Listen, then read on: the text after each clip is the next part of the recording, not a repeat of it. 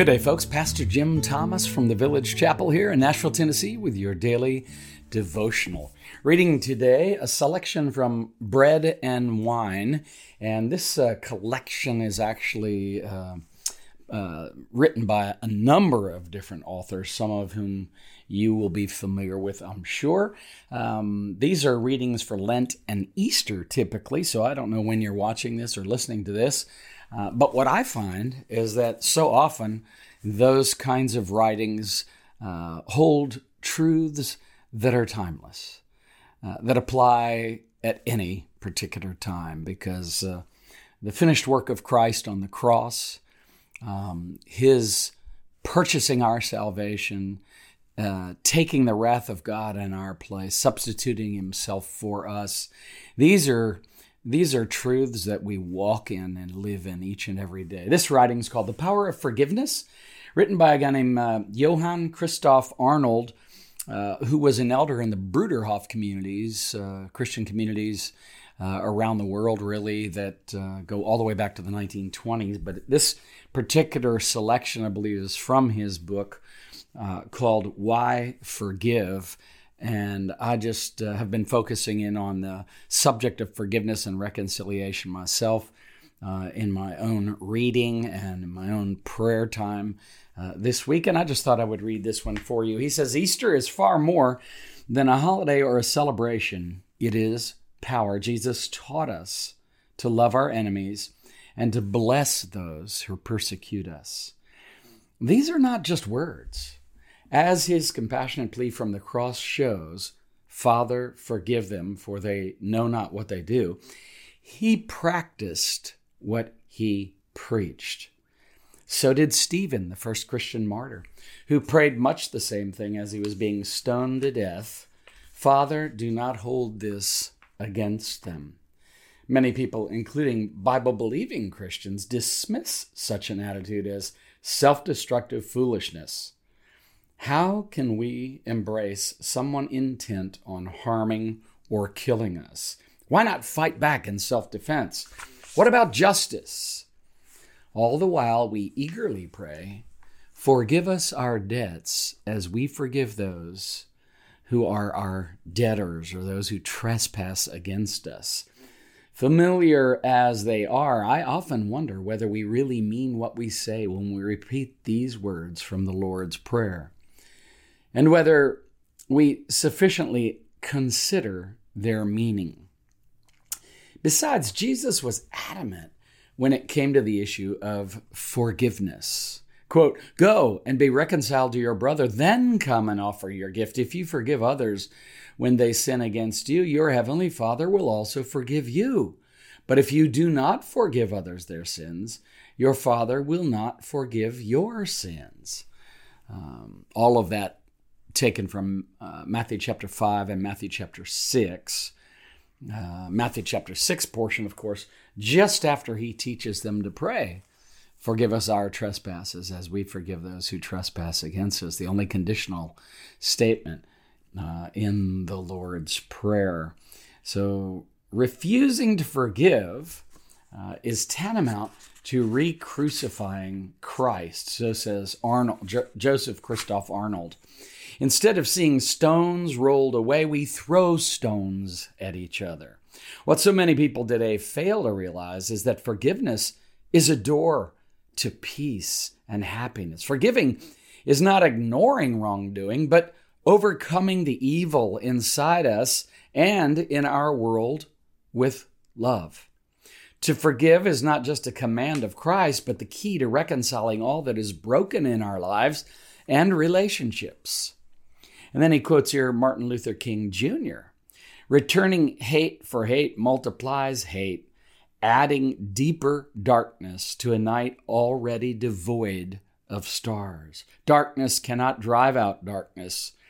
Uh, Martin Luther King said, Only light can do that. Hate cannot drive out hate. Only love can do that. Hate multiplies hate. Violence multiplies va- violence, and toughness multiplies toughness in a descending spiral of destruction. Love is the only force capable of transforming an enemy into a friend. We never get rid of an enemy by meeting hate with hate. We get rid of an enemy by getting rid of enmity. Wow, that's just really powerful. So then Arnold goes on and says this I have lived long enough to learn that failure to forgive leads down a path of destruction, of bitterness, self hate, alienation, relentless cycles of conflict, and downright misery. Who would want that? I would not want that. But forgiveness, Arnold says, can vanquish all such pain. Why else did Jesus command us to forgive? It can heal both the forgiver and the forgiven. In fact, it could change the world if we allowed it to. But too often we stand in its way, not daring to let it flow through us unchecked. If only we would dare. When Christians do put Christ's command into practice by forgiving, they create a ripple effect that can touch thousands of lives and even affect the course of history. And then he's going to give a couple of examples. These are really powerful. Um, he talks about Steven McDonald, a close friend of mine. This is Arnold talking. And a New York City police officer stopped to question three youths in Central Park one day in 1986. He was shot and paralyzed from the neck down. Steven had been married less than a year, and his wife was two months pregnant. Steven forgave his attacker, and in so doing, found peace and purpose in his life.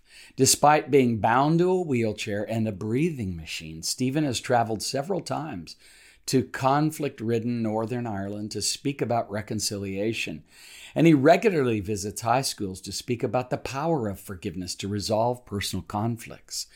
His life is effecting changes in people in ways neither he nor anyone else would ever have imagined prior to his assault. When we forgive, we set ourselves free from the demon of bitterness. But we also set loose the power of love in the world. Now he's going to tell another story. When Miami native Chris Carrier was 10, a former family employee abducted him, assaulted him, shot him in the head, and left him to die in the Everglades. But Chris survived. In the years that followed, he struggled daily with the insecurity of knowing that his abductor was still at large. Recognizing that staying angry would never change anything, Chris found the strength to move on. And then, some 20 years later, he received a telephone call that changed his life again. It was the police calling to notify him that an elderly man at a local nursing home, David McAllister, had confessed to being his abductor. Chris visited him the following day. He saw how David's body was ruined by alcoholism and that unable to see, he was now facing death with only his regrets to keep him company. At the end of their time together, David clasped Chris's hand and told him he was sorry. As he spoke, Something came over Chris like a wave, and he said later, Why should anyone have to face death without family, friends, the joy of life, without hope? I couldn't do anything but offer him my forgiveness and friendship. And friendship indeed, Arnold writes. In the days that followed, Chris visited David as often as he could, usually bringing along his wife and their two daughters. They spent hours talking, reading, even praying together. And as they did, the old man's hardness gradually melted away. If the cross and resurrection are not just historic happenings, but present realities, which I believe they are, writes Arnold, then what we celebrate at Easter is the healing power of God's forgiveness at work in our world today. God's forgiveness can transform lives on a personal level, but it can influence events on a broader scale as well. Such was the case in the awakening at Mottlingen, Germany, which began on New Year's Eve 1843 when a young man known for his wild carousing and violent temper came to the door of Pastor Christoph Blumhardt to confess all of his sins. This began an unprecedented wave of confessions in which one remorseful villager after another came to reveal secret sins and reconcile their differences. Pierced to the heart, people from all walks of life felt compelled from within to break out of old ways. Stolen goods were returned, enemies were reconciled, infidelities and crimes, including a case of infanticide, were confessed, and broken marriages were restored. Jesus, writes Arnold, offered his disciples the keys of the kingdom. we hold the keys of forgiveness in our hands, and we must choose whether or not to use it. Christ wants to use our hands, wounded as they may be, to extend his forgiveness to the world. Will they be closed or outstretched like his? Wow.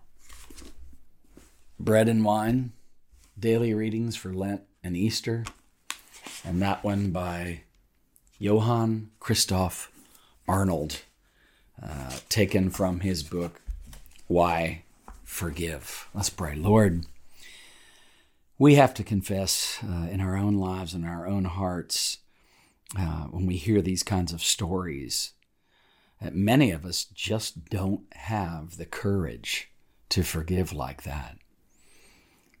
Our hearts are in the grip of unforgiveness, and so we need you to deliver us, to set us free. I pray, Holy Spirit, that you would open our eyes to see how amazing is the grace that has forgiven us in the person and work of Jesus. And that because of a greater awareness of your generosity to us, Lord, we might, in like kind, bearing the family image of our Father who art in heaven, turn to others, offering forgiveness, working toward reconciliation and peace, all in the name of Jesus, for his sake, for his glory, and his sake. We pray this in his name. Amen and amen. Have a great day. Daily Devotions with Pastor Jim Thomas is a resource of the Village Chapel in Nashville, Tennessee. If you find this daily devotional beneficial, leave a review and share it with friends and family. For more resources or to support our ministry, visit our website, thevillagechapel.com. Artwork for this podcast by Kim Thomas, music by Phil Keaggy.